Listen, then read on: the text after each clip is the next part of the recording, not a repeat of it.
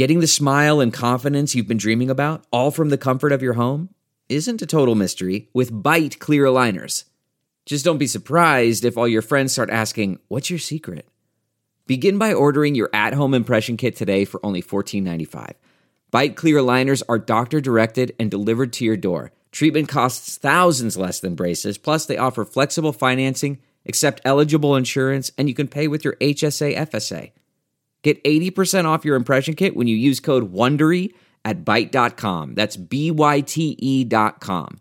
Start your confidence journey today with Byte.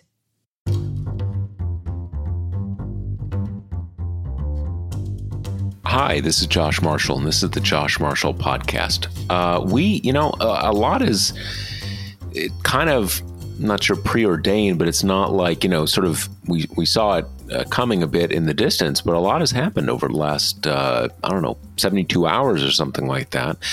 In pretty rapid succession, the bipartisan mini bill passed um, passed the Senate. Uh, obviously, it still has to pass the House. Uh, it's still, you know, uh, signature by the president would be a foregone conclusion as long as it has a reconciliation bill. Um, but what is key is that the one the one part of this kind of global, you know, deal process that the Democrats don't control that isn't you know entirely within uh, the Democratic uh, Party's control, or at least you know members of the Democratic Party, is needing those Republican senators to, you know, to vote the ten votes for the Democrats who feel they need a bipartisan deal. So that's done. That's done. And it can't be undone. They can't come back and say, "Oh, wait, wait, wait. the reconciliation bill is too big. We we're we're unvoting for the mini bill." and and that's what is that's what's really pretty key here and and in a lot of ways shows you how this is a this is a pretty big accomplishment for Joe Biden and Chuck Schumer.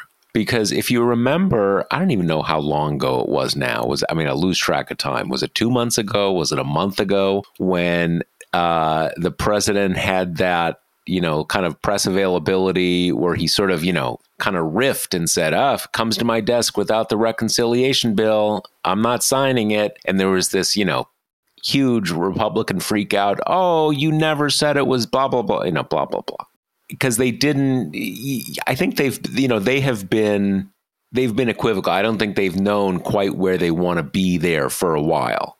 But basically, he got them, a lot of them, I think 18 of them, to vote for it, even though they know the other bill is coming. Now, that that doesn't mean it's going to be totally smooth sailing as Democrats kind of haggle over, you know, the exact amount of the reconciliation bill. Is it going to be 3.5 trillion? Is it going to be, you know, 3.45 trillion because Kyrsten Sinema decides she wants to, you know, wants to uh, uh, put up a stink or something. And even beyond the the top line number, there's going to be a lot of drama and negotiating and pushing and pulling to figure out exactly how that 3.5 trillion gets divided up. And obviously, it is not in it is not entirely uh, about dollars. There's you know particularly on things well really across the board, but I think what has a lot of has the most focus for a lot of us is in the climate stuff. You know, fine, you're spending this much on climate, but exactly what are you doing on climate? So there's a lot of stuff there, and yet Schumer and Biden got those votes, and now it is out of Republican hands. And it's kind of a funny thing because I remember, um, you know, back when this kind of uh, you know concept deal was still being hashed out. Remember, there was like the gang of there was the five and the gang of ten and the gang of twenty and all these different gangs and everything. But there was a point where the you know five Republicans, five Democrats came up with the, an outline of the deal. And that's around the time there was the freak out and and all that kind of stuff. And I was talking to a friend of mine who was a very senior uh, staffer in on the Senate side on, up on Capitol Hill for like, you know, decades. And this person said and kind of sh- shared my thoughts. I mean, generally speaking, when you when you make a compromise with the party in in power, you know, you're the minority power you're the minority power, party you cut a deal, usually it's like, okay, we're going to come to you on this, but you got to agree not to do other stuff. Right? What are they like? What are they getting here? And I think many of us thought, I think a lot of the Republicans thought that, well, what we're going to be getting here is we're going to undermine the Democrats' ability to do their big reconciliation bill. We'll go a little further than we might want on this um, on this mini bill, but what that will do is it will make it it it'll make it impossible to do the reconciliation bill, and that will not only um, you know uh, sort of tie the hands of the Democrats, it'll set off like a, a kind of a mini civil war within the Democratic Party, which it would have, but that didn't happen. So there are a lot of us, I would include myself, that um, you don't need to do a, a bipartisan mini bill frankly, you don't even need to do re- reconciliation. You should just get rid of the filibuster and just pass what you want to pass. But there are there are at least two. I mean, we know the two, the two senators who it was really important to get a bipartisan deal. Now, why it was important to them, we can discuss that forever, but it was important to them. And there were other people who it was maybe not a condition of moving forward, but they did want it. And Joe Biden wanted it. Now, some of that I think is kind of characterological, his history in the Senate, wanting to prove he could do it. Um, and I don't think it was a condition. I don't think it was like he wasn't going to. I think if this had, if that had fallen apart, he would have gone to the Democratic caucus and say, "Look, we tried. We tried really hard. We did our best. It didn't work. Now we're going to do it all through the reconciliation bill." And I think that would have happened. But all things being equal, he did want it. And those are some of the reasons. But one of the other reasons is that I think he believes, and I know some of his key advisors believe, that it'll help him politically in 2022 and 2024. And all things being equal, I think he's probably right. Now, there's a big, there's a, a kind of a, I wouldn't even say it's a debate within the Democratic Party. It's more of a consensus of saying, look, the public cares what you do. They probably didn't even know how it was how it was passed, and they really don't care it, it, matters what you do. So, uh, doing something that sucks or is incomplete on a bipartisan basis, that accomplishes nothing. I 100% believe that. But what Joe Biden and, and, and Chuck Schumer have done here is to kind of have their cake and eat it too, because it does look like they are going to end up getting something pretty close to their entire agenda through the Senate. And then, you know, I think it'll be easier in the House, although nothing's too easy in the House since the margin is so close now. Um, so, you know, uh, a, a lot of us kind of didn't care about the bipartisan stuff, but if you can, if you can toss that on too, kind of at the at and and not give kind of give anything up substantively, fine, go for it. And I do think that that um, Democrats underestimate the extent to which it does matter to some voters. 100% it does not matter anywhere near as much as the substantive thing you do. But there is a non trivial part of the electorate it just kind of likes the idea of, like, oh, president got everybody kind of on board, you know, brought us together, all that kind of stuff. Doesn't mean anything to me. It does matter to some people. So that's what we're going to be talking about uh, with my co host, Kate. Uh, but before we do that, let's let me remind you uh, as we get to the end of the summer that Grady's Cold Brew Ice Coffee is here to help you cut through the heat this summer. You know, it's funny where I uh, live, it's actually been pretty mild recently, but today it's like up at the 90 again. So this is, you know, very, uh, very time appropriate. Their famous New Orleans style coffee stays fresh in your fridge, so you never have to wait in line, pay coffee shop prices, or leave your air conditioning. Concentrated and strong, Grady's tastes great however you take it black and bold, light and sweet, or even spiked. Grady's is the best cold brew value around. Order a six pack of bean bags and you can get 72 servings of cold brew shipped directly to your door for only 45 bucks. And shipping's free. If you're ready to give it a try, get 25% off your first order at Grady'sColdBrew.com with promo code TPM. That's Grady'sColdBrew.com with promo code TPM. All right, co host Kate, what is up? Yeah, well, for a chamber that you know, often plods along as slowly as some of its most senior members. We had quite a flurry of activity the past, you know, especially the past 24 hours, where, like you say, we have the bipartisan bill passed, and then Cuomo steps on all over that with his resignation. But then minutes later, they move into the vote-a-rama on the budget resolution, which is the, you know, the top line numbers for the reconciliation package.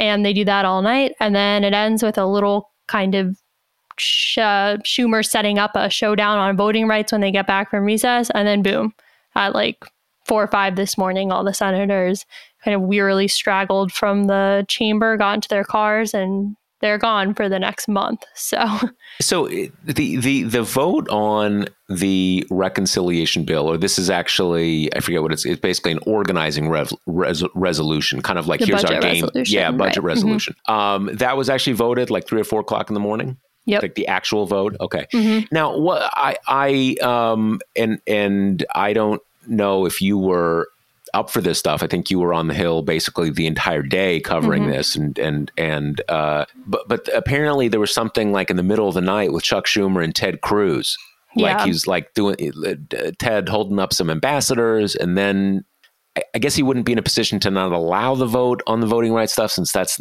after what happened. What right. we're always so, looking for a good story about Ted being terrible. Yeah. So, in these kind of waning hours after we've had all of these amendment votes, which it's good to note, the budget resolution is non binding. So, all these amendment votes are also non binding. Um, so, basically, it's just hours to let Republicans get in messaging amendments by and large, you know, kind of we we won't let any immigrants across the border who have covid you know stuff like that it's not really has anything to do with the package. It's just they've got the power to stretch it out, make it painful, so they're going to do it. And then towards the end, um, Ted Cruz, I think he was mad about the Nord Stream. Yeah, the, this this uh, pipe Russian pipeline, uh, oil and gas into I don't know the details, but it's a it, it is a pretty. There's a lot of debate about it because it arguably kind of um, uh, you know ties uh, Russian oil and gas into into Europe and stuff. Biden uh, gave it a go ahead, and I think that people like Ted Cruz suddenly, after you know, kind of four years of loving Trump, have decided that Putin is not a great guy, and and he's all upset. So yeah, so right. he's upset about that. So there was a little kerfuffle over that, and then you had Schumer basically set up what's next on the Senate's legislative calendar, which is going to be another voting rights push.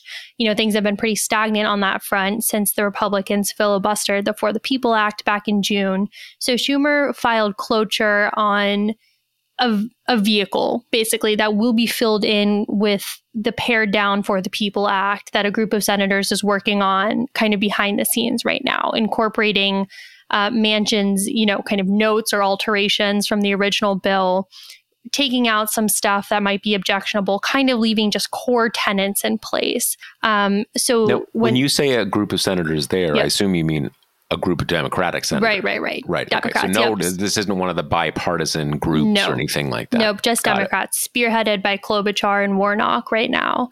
Um, so he basically just put that vehicle into place and then made some remarks on the floor how, you know, first things when they get back in September, going to be a renewed voting rights push. And as we all know, that effort seems just as doomed as the June effort because the filibuster persists thanks to Manchin and Sinema But you know, Schumer is basically just doing a war of attrition right now, hoping that if they keep taking these votes and keep showing that Republicans are going to obstruct every single part of uh, any voting rights protections, you know, kind of poke a hole in Manchin's ridiculously optimistic balloon that there will be 10 Republican votes to protect uh, voting rights.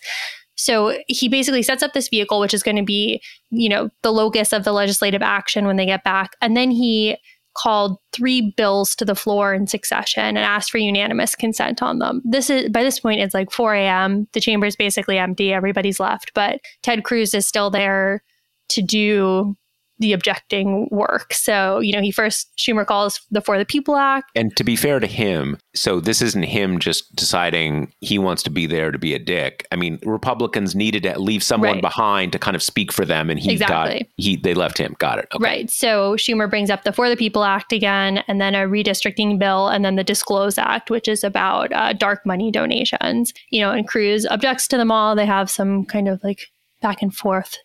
And then uh, yeah, and then that's a wrap around 5 a.m. That's that's when it all that's when it all ended. Now, do we know? Um, I, I I have heard I've heard different theories of what Democrats are thinking w- with the For the People Act. I mean, one is, I guess, one approach or one uh, idea of how this would go is look, we're just going to keep bringing it up and we're going to sort of make a stink each time and say, we're trying to protect your right to vote. Republicans keep refusing to protect your right to vote. And it's sort of a mess, you know, in, in a way, it's basically a messaging strategy. Um, I have heard other, and another, um, another version of that is that you are really you're not even playing to the public so much as you're playing to Joe Manchin basically right. to kind of to to to you know rub in his face as it were the futility of what he claims is is what can work his strategy etc i have also heard and this is and and when i say heard in this context i don't mean heard by insiders or people who are running the show i mean just observers on the outside speculating that um if the reconciliation process and that bill is going well and kind of Joe Biden gets everything he wants, that he'll have, you know, kind of be empowered and he'll come off that and kind of say to the Democratic caucus, look, you know,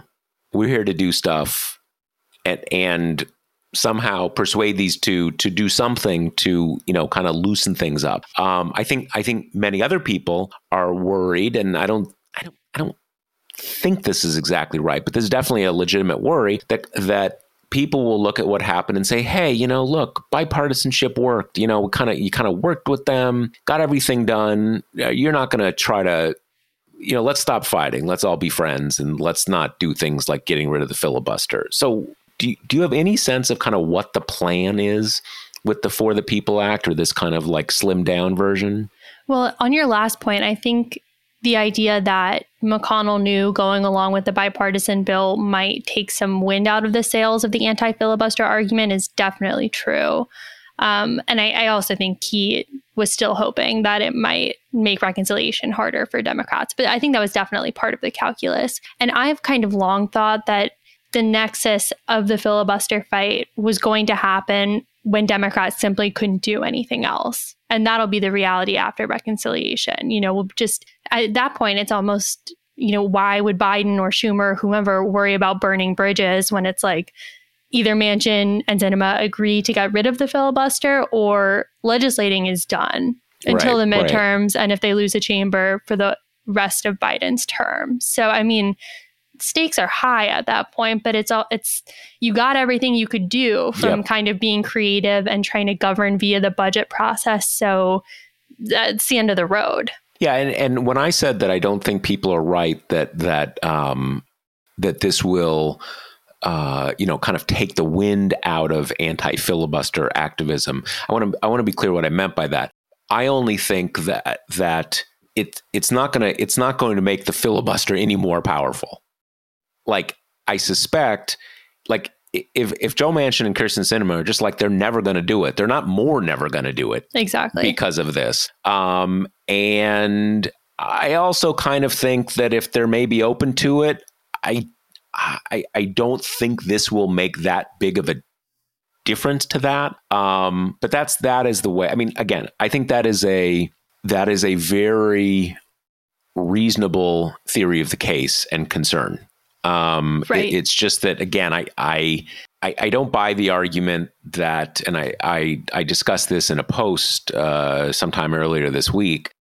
I, I don't buy the argument that getting this fiscal infrastructure climate thing through has you know ruined the chances to get the For the People Act. That's just not I, that just doesn't make any sense to me. It, that's it. I, I, think it's unfortunately, I think it's unlikely to happen at all. But I don't think it's less likely to happen because of this.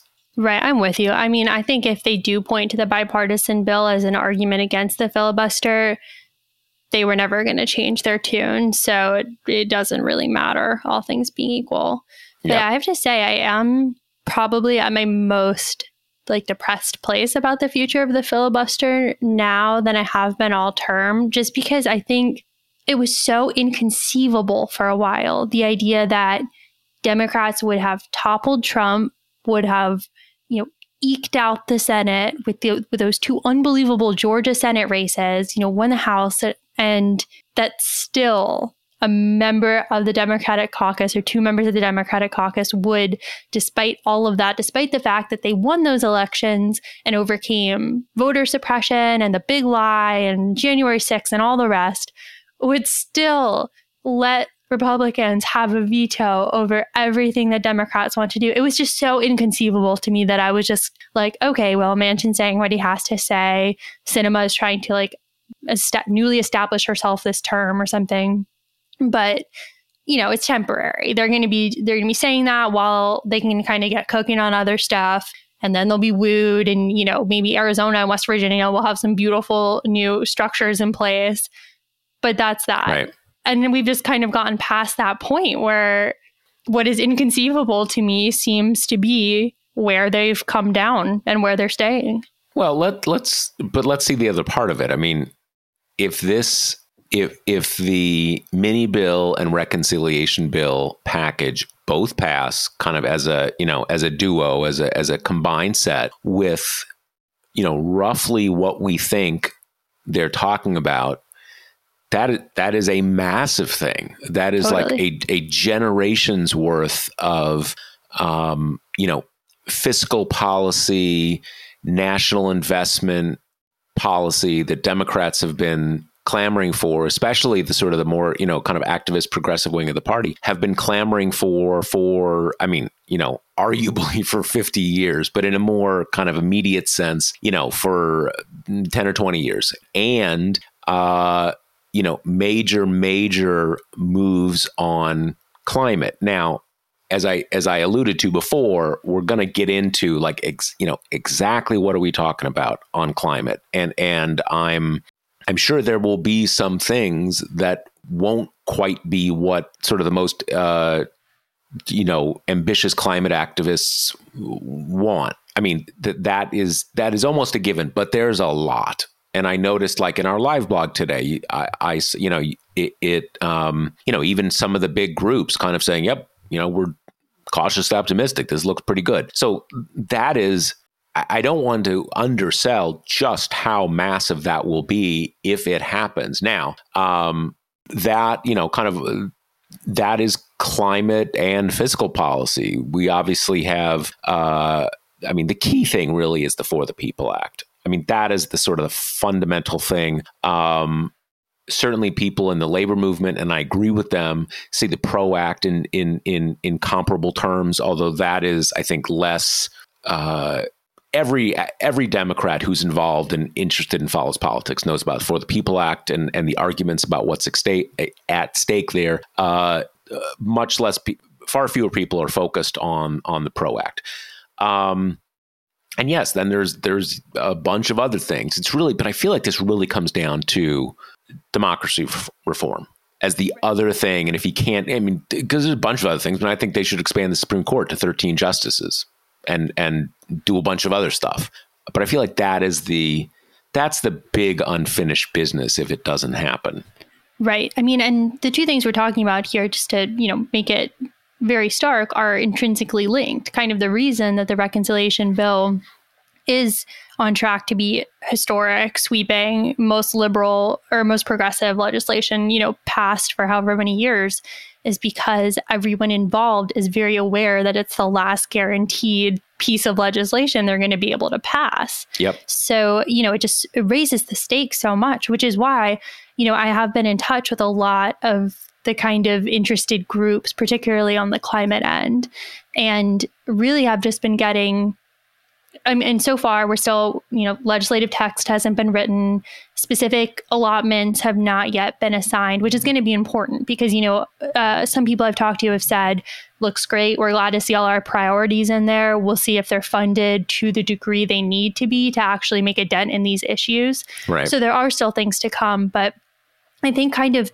the fundamental central piece, and there are a lot of, you know, tangential climate pieces that kind of orbit around this. But the main piece, the the clean electricity standard and the system of tax credits and tax uh, and then and penalties for utility companies that don't kind of keep systematically switching to more you know green sources of of energy is kind of the crux of it and that from from what i've been talking to people about is like that's the revolutionary piece that's the could make a world of difference kind of piece because if we can make our electricity grid less you know turning out so much less pollution that just that's a chain reaction. That changes everything. And they've specifically crafted it in this reconciliation friendly way. You know that's why they're doing kind of tax incentives and penalties kind of thing to keep it very budgetary to make right. sure it kind of flies by the Byrd rule. So you know at that point then you just have to worry about people like Manchin. Um, now, is, isn't there what I and and uh, I have focused less on the sort of the moving parts of, of, of this. But my understanding is that that Manchin is on board with that at a general level, but he wants it to be like technology agnostic, which I which I interpret to mean that the the system would say, okay, you have to move towards, um, you know, uh, producing electricity that only creates this much carbon, and uh, one way to do that would be to say, and obviously that means stop using coal or stop using natural gas or stop burning oil or what all the all the obvious things. And he wants a plan that allows you to kind of use offsets and stuff or something like that. Is so that is that basically right? Where it is now is and there are some progressive environmental groups who have an issue with where uh, technically they've renamed it the Clean Electricity Payment Plan, but Clean Electricity Standard, kind of same deal, but who have an issue with it because it counts as that kind of clean energy that you're supposed to be moving towards.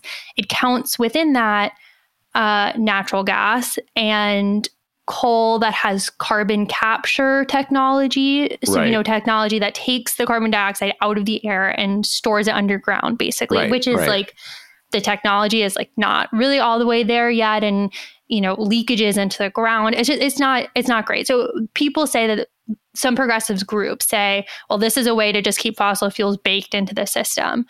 But a lot of other people say, yeah, we don't love it, but the economic drivers here are just going to push towards you know solar and wind anyway because they're just going to get progressively cheaper than these other ways. Plus they're trying to do this on a very expedited timeline. So i think the hope is you know we don't love it it's not great but it's going to kind of help us get to where we're going faster than if you kind of went cold turkey said you have to only use renewables that that would take right. people longer to shift onto and you know everything like that plus there is just the the piece of it that I think it makes it an easier sell to Manchin. They're not saying you can't use coal, you know, they're saying get on board. That's part of it, blah, blah, blah. We're not going to put people out of business. You know, I, I do think right. it just kind of, they've put all the pieces in specifically to tried to, to get around the obstacle. Yep, to yeah. Manchinize it and yeah. to Byrdize yeah. it. well, so I, I guess one part there. I mean, this is this is different. This is not. I don't think they're talking about offsets in this sense, but you know, for years we've had this thing of like, oh, I you know took my extended family on a tour of the world, but I bought carbon offsets, and usually those are you know, I, I think it is it is uh, um, a lot of those turn out to be bogus. You buy those to make yourself feel better and doing this and car, you know carbon offsets and all that kind of stuff. But often they it, it's not really clear if you are actually offsetting what you're doing. Um, and I guess here, if you're talking about carbon capture, and in theory, I mean, at the end of the day, what we really care about is how much net additional carbon is going into the atmosphere. Um, but you can see, I certainly see the climate hawks take on that kind of like man you're just coming up with a way to avoid this and you kind of keep uh, keep coal going i i do think though that if you even if those capture systems are not perfect they are going to be so costly that that certainly coal exactly. just becomes non-economic and it yep. kind of you know it's not great but it's it's going to put those things out of business pretty quickly. And again, I'm sure I'm going to hear from a lot of people saying how it's it's really doesn't. It's I agree, it shouldn't be. But I mean, it's a hell. I, I was telling someone um, and again, there, there's we're going to have a lot of arguments within the Demo- within among Democratic legislators over the next two or three months to kind of get this figured out. And there's a lot of important questions. A lot of the technical details are really ones that I'm not familiar enough with to kind of say what's enough and you know uh, uh, what's not enough. But I was I was having a conversation with someone else about this uh, yesterday and kind of, you know, what's enough? Well, really, for the last 20 years, we've been at zero. Right. Um, you know, kind of one to 10, we're, we're at zero. Like basically nothing has happened. And now under Obama, there was, you know, investments and subsidies for, for uh, renewables. So some, but in terms of like, hey, you have to stop using, you have to stop putting this much carbon in, into the environment is nothing. I mean, there was a there was a period. Um, uh, I mean, God, back like 15 years ago, where briefly there were there was actually a decent amount of bipartisan support for these, you know, these kind of offset systems you know, the, the I, forget, the name of name of what this is called, but the idea being the government says, okay, as a, as a country, we can produce this much, you know, carbon into the environment, and you kind of create a market and you buy and sell it and stuff like that. But then that never happened, and then suddenly it became anathema for Republicans. So basically, for the last twenty years, when we've known about climate change for longer than twenty years, but 20 years that it's been clearly at crisis levels at, in the you know in, in this way. We've been at zero and like are we going to get to 10 I, I doubt it um, but we could get to eight and that's that's a big difference you know? Um, so you know we'll see. I mean it's even um, i think like many people and this is not even just kind of people on the outside it what what is what is most frightening is that you have even a lot of climate scientists saying in the last year, like, wow, this is quicker than we thought. Yep. You know, and that's pretty fucking scary. Um, but that's where we are. So, uh, yeah. Right. And we just had that, um, that climate, climate report, report. yep, from the UN group this week. That was just so, I don't know, just broke down in kind of such stark terms that every degree we like heat the planet, it just it kind of unlocks a whole new level of catastrophes. So, I do think from my from my uh, talking with these various climate groups, like in some degree, they feel that not only is this their legislative moment because it's the only opening they've really had, but there's also kind of a sense of people are paying attention in a more urgent way than they have been before. And, you know, some of them do kind of attribute that in large part to the Biden administration really being the first, he's the first president we've had who has centered climate from the beginning. You know, it hasn't it hasn't been so much like for Obama they chose healthcare, right? That was going to be their big thing and obviously they thought that they would be able to dispense with it more quickly and move on to other things, but that was kind of his marquee item.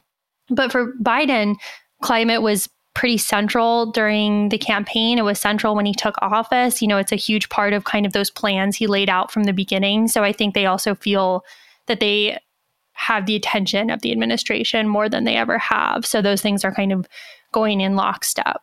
Right. I mean, and another thing, just for people to kind of think about this in a slightly uh, not longer term, but more than you know, more than six month time horizon.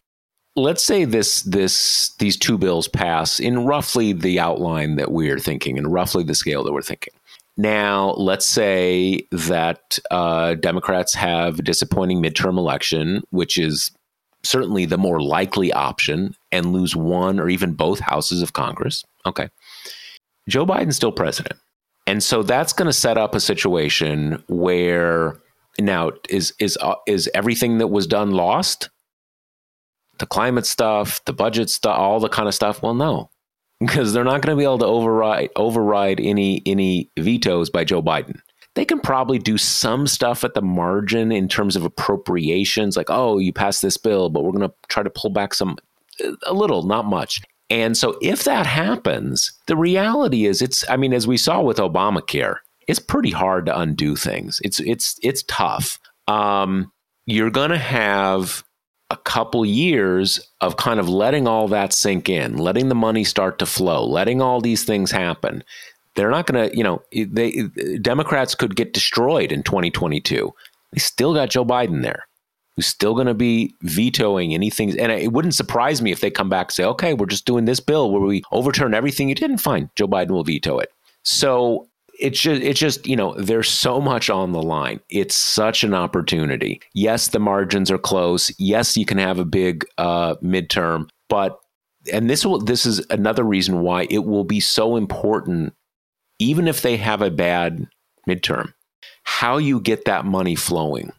Because once the money's flowing once once your bridges are start you know getting built and and electric power stations and you know people start getting new uh, you know people start going to community colleges without having to you know or states or whatever all these different things. It, gets hard to pull it back. Um, so i don't think i think this whatever they get done is going to stick because it's hard to unstick. Um, so yeah it's just it's it's a it's a you know kind of once a generational opportunity. And and um, with a lot of the stuff i mean you know all the spending stuff is great but like we could wait a few years for social democracy right? We can't really wait we can't we're kind of hearing you you know this and this i do think is is even even from the point even even from Biden's election, I think this has further shaped the debate. Because, man, you see, like out in the Pacific Northwest, where where the climate's actually pretty mild, it's like 120 degrees, and you see these, you know, uh, many of you have probably seen versions of this, but there have been days here in New York where the air quality is much worse. I, you know, I do woodworking, right? So this is a, a, big thing of mine, and so I'm, I'm, I know a lot about filtering the air because uh, sawdust is is bad for you. It's a carcinogen, right? There have been days here in New York where the air quality is much worse than I ever let it get in my wood shop, and it's not because there's a fire like down the road. It's because there's a fire in like out in like Alberta, Canada or something. So massive that it's creating, you know, a couple days here and there isn't going to kill you, but like if that becomes the norm, that will kill you. And and and you know, even even for a lot of us who've been very hawkish on climate, you start to think, fuck. You know, I thought this was something we're dealing with in 30 years and it's actually happening now. Totally. Well, and I think, you know, just also to put in context of how you know potentially historic this bill could be it's you know they put in the outline that they're going to expand the child tax credit in reconciliation which has not even really been one of like the marquee parts of it that people are really talking about but the child tax credit is projected to have child poverty if they keep doing it every year. I mean it's a huge, huge thing that would just drive at the heart of, I mean, it would over time come close to eradicating child poverty. I mean, that is, that's crazy. That's incredible. That's something that I don't think anyone would have expected to happen, you know, in a place where we, in a, in a chamber when we've got such, such small margins. But, you know, I, when I was on the Hill yesterday, I talked to Sherrod Brown and I was like, where we are, where are we at with the extension? Because, you know, it, it's fairly clear that they are not going to be able to make it permanent in reconciliation because it's a relatively expensive policy. And thanks to the moderates kind of setting a cap on how much you can spend, you probably can't get that done. But he said, you know, he said unequivocally there is agreement in the caucus to have a multi-year extension. I and mean, we, and, and do we know what that is? That does that mean like three years, five years? I try, he wouldn't agree to a number. He wouldn't really pin it down for me, but but I guess on, on the same point, you as often you know, there was a lot of demand, rightly, to kind of like, we just got to make this permanent. Mm-hmm. But I think where we are now is you figure if you get it in, if you get it going for two or three years, it's going to be really hard to to pry that back. Um, yep. And that's you know, uh, going back to the, I mean, we, I think we all know that that's basically what happened with Obamacare. Republicans were so dead set on getting rid of it, but once everybody's using it, it's really, really hard. And and and um, one of the ba- one of the many lessons, but not one that gets talked about enough from the Obama years, and it just it it it just seems crazy in retrospect, and it was pretty crazy at the time that they passed Obamacare But then they had basically about three years until it took effect, right? Now, there were from a sort of a you know best practices policy standpoint there were reasons for that. It's a big it's a big thing to do. You can't just say okay tomorrow everybody has health insurance. But what that did was create a situation where you know you pass it everybody's saying it's the republicans saying it's terrible and death panels and blah blah blah blah and you don't really see anything.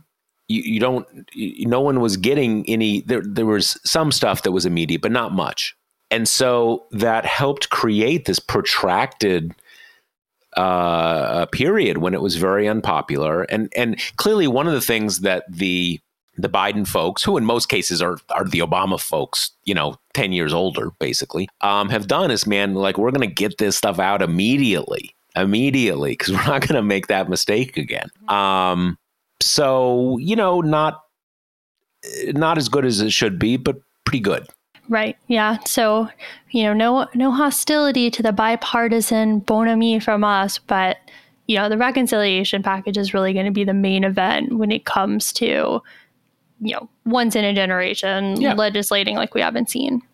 All right, so let's answer some questions. Uh, yes. The first we touched on, but we can we'll still answer it. This is from Chris. He says, "Why is McConnell supporting the mini infrastructure plan? What's his angle? Does he have some secret plan that could derail the larger bill or both bills somehow?"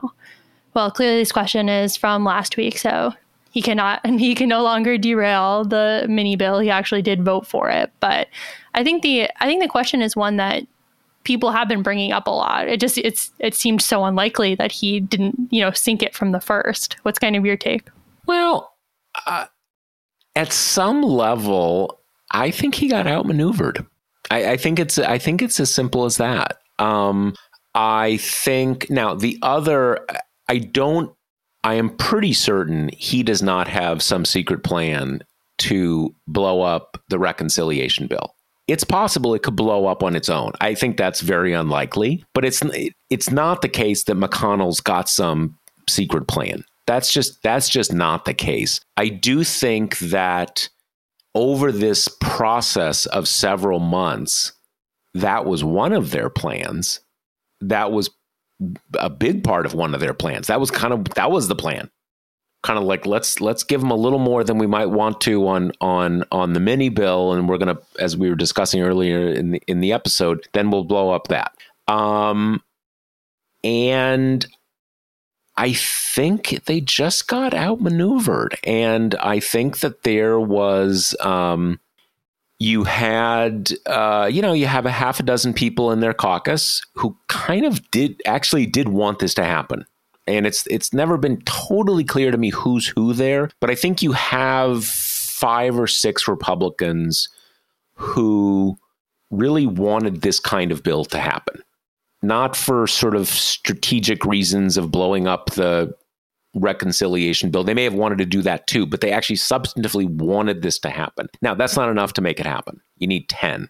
Um, so I think some of it, again, is just he kind of got outmaneuvered. I think the other the only the other way to look at it, which I think is an important way to look at it, is that now uh, when the bridge shows up in your district, you're not going to have people like me and Kate kind of dunking on you when you say, "Oh, con- you know, you're welcome for the bridge." and matter and, of time, though. Yeah, well, you're going to have it in. Um, uh, you'll probably have it in the house, but I mean, I, I look, infrastructure, you know, roads infrastructure, surface transportation infrastructure is is is always popular. Um, and I suspect there was an element of that, kind of like, look, they're going to pass all this stuff. Um, we're going to run hard against all their, you know, social liberal spending stuff. But like some of that road stuff, I'd kind of like it to happen, and I don't want to be out there kind of like I didn't vote for the new road. So I think there's some of that there. Um, but, but, as we know with uh, uh, Mitch McConnell, it's all zero sum. How do I hurt Joe Biden as much as I can? How do I how do I undermine his presidency as much as I can? I think they I think they got outmaneuvered. I think that is basically what happened. It has been kind of funny to watch after you know the weekend votes when it became clear that the bill was going to pass. Then you had some Republicans kind of reorient themselves against the bill to decide, like, it's particularly funny, the ones who were part of the negotiating group, who then, you know, on the last day we're like, never mind, I cannot in good conscience vote for this. And then they like point back to the CBO score, which came out days ago. And they're like, well, you know, as if it's just hitting them now. And then, you know, the inevitable follow up question is Trump's opposition driving you? And they're like, oh, nothing to do with it, just fiscally irresponsible. and you're like, got well, it. You know, the other thing is, and one of the things very kind of worth taking a moment to to focus on is that, as we know, they needed 10 Republicans. They got 18 Republicans. Yep. And uh, that shows a lot of things, but it kind of substantively shows that once you're not blocking it, it kind of disorients them. You know, kind of like, oh, it's going to, pa- well, oh, the wood, okay. I mean, I guess I'm for it, or kind of, it, it, just shows that it's, it's, it's, um, once that, uh, once that line is crossed, it kind of scrambles them. They all know when it's the for the people, just know. Right. Even the people who kind of support some of it, no just no, no, no, and and and not even just for the everything, no and no and no. But again, once you once you're into normal votes, it's like they're thrown. Like, well, I mean, again, 18. That's overwhelming. It's like almost 70 votes. Well, and which I'm saying is the best argument for getting rid of the filibuster, even though I know that's not how the bipartisan bill will be used. But I feel like the bigger lesson we we took from it is what you're saying. As soon as you find out a bill going to pass or has a chance to pass or isn't dead on arrival, all of a sudden you kind of got people being like, okay, well, you know, maybe I can get some of my stuff in here, yeah. maybe I can get in an amendment or two, and then I'll vote for it and get to claim it. I mean, uh, to me, that's such a strong argument in favor of, or even vice versa. There's a, I mean, from a, if you take a more, you know, I hate the word, but you know, kind of centrist perspective, if you're at, if you're on 50 votes on this bill, if it's if it's if it's close and you're a conservative Republican, maybe you say, "Well, God, there's one part I really don't like," and and like, okay, I'll vote for it. I'll I'll come over if you get rid of that one thing. Now, that's not going to persuade like Sherrod Brown or Bernie Sanders, but it probably will. It, it probably will persuade like Joe Manchin or maybe like Mark Warner or these kind of people. And suddenly, you're now again to me that's bad. You want the whole thing to pass. But if you're talking about actual getting the process of legislation, it, as you say, it's it's a good reason to get rid of the filibuster. Right. Okay. Now our second question here is from Vince. Uh, who says you've reported that Senate Republicans have threatened to force Democrats to raise the debt ceiling on their own using budget reconciliation this fall. Um, he's asking since you only have one budget reconciliation vehicle left for the year, does that mean Democrats might have to choose between using it to raise the debt ceiling or passing their infrastructure bill? And then his follow up question is if Democrats do have to raise the debt ceiling on their own using reconciliation, why can't they just add in an amendment to whatever they pass that abolishes the debt ceiling law entirely? I'm going to punt to you on the question of whether they need another vehicle. That has not been my understanding. Is that no? I think the okay. the idea is that they could wrap the debt ceiling into their remaining vehicle, raising it into the vehicle. Right. So on on I, unfortunately, I mean, on on the last question, why don't they just abolish it? I well, I don't think they'd have the votes. Well, I agree they wouldn't have the votes, but would that pass the reconciliation rules? I don't know. It's so hard. That's a whole say. other question. Let's assume, for the sake of conversation, that it would pass the rec, you know, the, through the reconciliation rules. Unfortunately, you're just Kate's right. You're going to have a certain number say, "Oh, can't can't go there, can't do that," because I mean, the whole thing, the, the whole thing is so stupid. And and frankly, I kind of this is that rare time that I think the Republicans have a bit of an argument here, and it's it's this that back in 2011 or 2013 or whenever that was when we was like defaulted on the on the on the on the uh, on on the um, you know federal debt. In that case, Democrats could not do it. Only Republicans could do it. They controlled it. So it really was hostage taking You're taking the, the, the full faith and credit hostage. In this case, Democrats can do it. They they don't like that Republicans are forcing them to do it on their own. And and it is slimy that they're doing that, but it's not the same thing because they can do it. They just don't want to do it on their own because then people will say, "Oh, you, you know, you were responsible for twenty cajillion dollars and all that kind of stuff." Um, I don't remember what the question was. um, so What- we were just talking yeah, about remind me the question. why why can't you abolish it altogether, which we kind of addressed, and um, It's all the same reasons because these politicians do not want to be hit on the campaign trail or for the leaders, you know, for their members to be hit with, oh, you signed off on allowing $5 trillion of more debt, or you signed off on endless debt. So then Republicans can say, you signed off on 500 trillion because it's endless. You know, just, just all of this kind of, that's why. Yeah, I mean, to go to your your point on the Republican argument though, it is like so ridiculous as to almost be laughable. Like the way they keep framing it is if Democrats don't raise the debt ceiling via reconciliation, they're being so irresponsible, you know, flirting with a global economic disaster and you're like, okay, parse that for a sec. It's like Democrats are being irresponsible because if they don't do it in reconciliation, they're giving Republicans the opportunity to be irresponsible and to not raise the debt ceiling and to unleash economic catastrophe.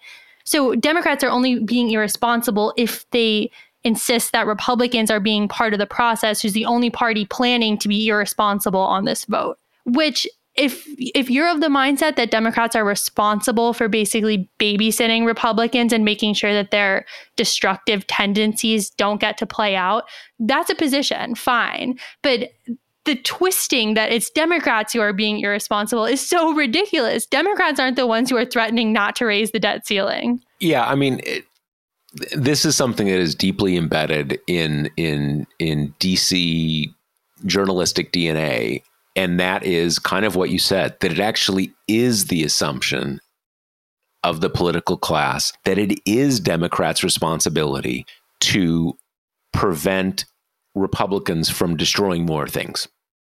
That, that that is literally the assumption. It is not always stated as such, but if you look at everything, that is all. I mean, it, you know, you see it across the board, always. Um, oh, this happened, that happened, this this other happened, and it is again because for a variety of reasons, the commentating class, the political class, journalists work on the assumption that Republicans will act in highly destructive ways. And that is just kind of a baked in assumption.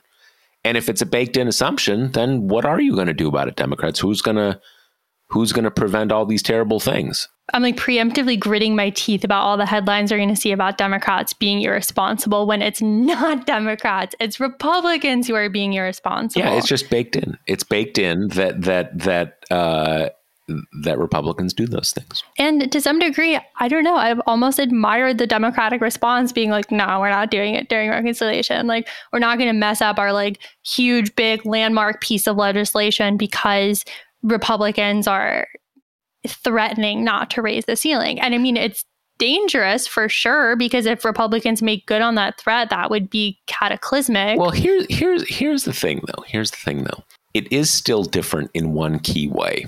The Democrats control the chamber. They control both chambers.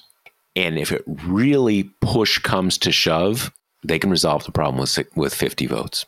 So really it's a Joe Manchin and Kyrsten Sinema thing.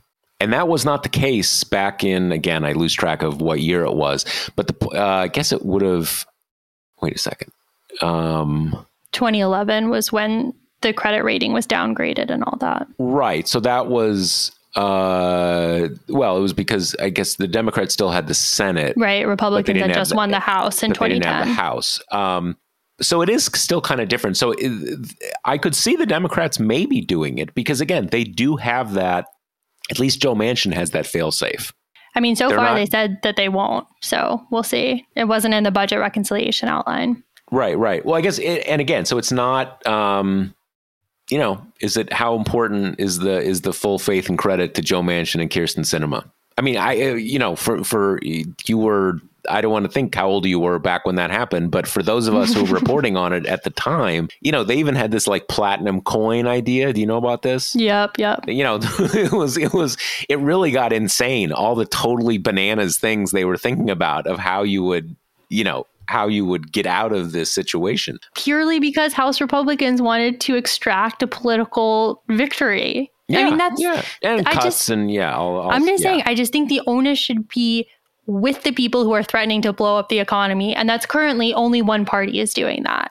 Yeah, well, that's that's that's the world we live in. So far, at least, Democrats are kind of calling the bluff, I think, based on pa- how this has gone in the past, which Right. is, you know, after 2011, when Obama was like, yeah, I'm not negotiating with terrorists anymore, basically, they made a stink about it, but they always backed off because Yeah. Republicans backed off because, I mean, the alternative is kind of unthinkable. So I guess if they do omit it from the reconciliation package, which is what they've kind of given all the signs they're going to do, hmm it just comes down to are there 10 Republicans who are responsible enough to not let a global economic catastrophe tear through Right. at the same right, time that a pandemic is tearing through? So Right. Right. Right. Right. Okay. okay. Uh, well, I guess that's all we got for today. Um, Hope you enjoyed this uh, uh, specially prepared content, podcast content for your for your listening pleasure. Uh, remember that the Josh Marshall podcast is brought to you by Grady's Cold Brew Iced Coffee. If you're ready to give it a try, you can get 25% off your first order at Grady'sColdBrew.com with promo code TPM. That's Grady'sColdBrew.com with promo code TPM. All right. All right. Later. Thanks, everyone.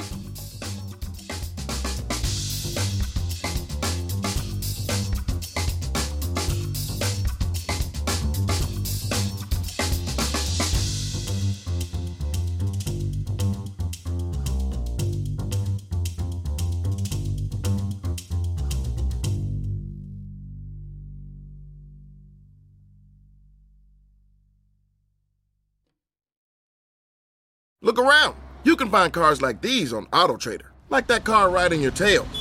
Or if you're tailgating right now, all those cars doubling as kitchens and living rooms are on AutoTrader too. Are you working out and listening to this ad at the same time? Well, multitasking pro, cars like the ones in the gym parking lot are for sale on AutoTrader. New cars, used cars, electric cars, maybe even flying cars. Okay, no flying cars, but as soon as they get invented, they'll be on AutoTrader. Just you wait. AutoTrader.